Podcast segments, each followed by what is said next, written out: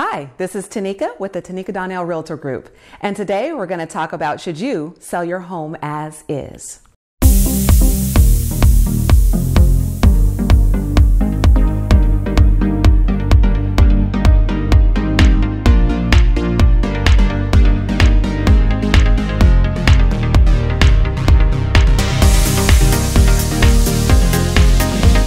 I often get asked from potential sellers if they should sell their home as is.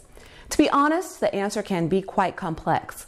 Let's tackle some of the issues you should consider before trying to sell the home in an as is condition.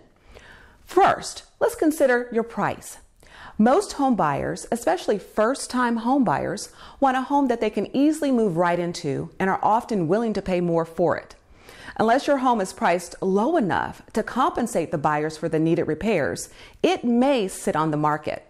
So, if your budget can tolerate a very low listing price, then you've passed the first challenge of trying to sell as is. Second, remember that lenders have their preferences too. Should you find a buyer who is using a VA or an FHA loan, the lender will have a thing or two to say about your home's condition. Typically, it's fix it or we won't loan the money to the buyer. Considering that the VA grants almost a half a million mortgages a year and the FHA loan is the preferred program for first time buyers, that's a lot of people to exclude from the buyer pool. Finally, you have to have a strategy. Again, it's understandable that some fixes are just too expensive for some sellers to manage. So you'll want to consider how you'll deal with the very low offers you'll receive.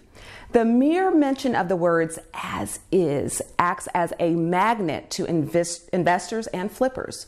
Know the lowest price you'll accept and remind yourself to keep your emotions in check and to not take a low offer personally.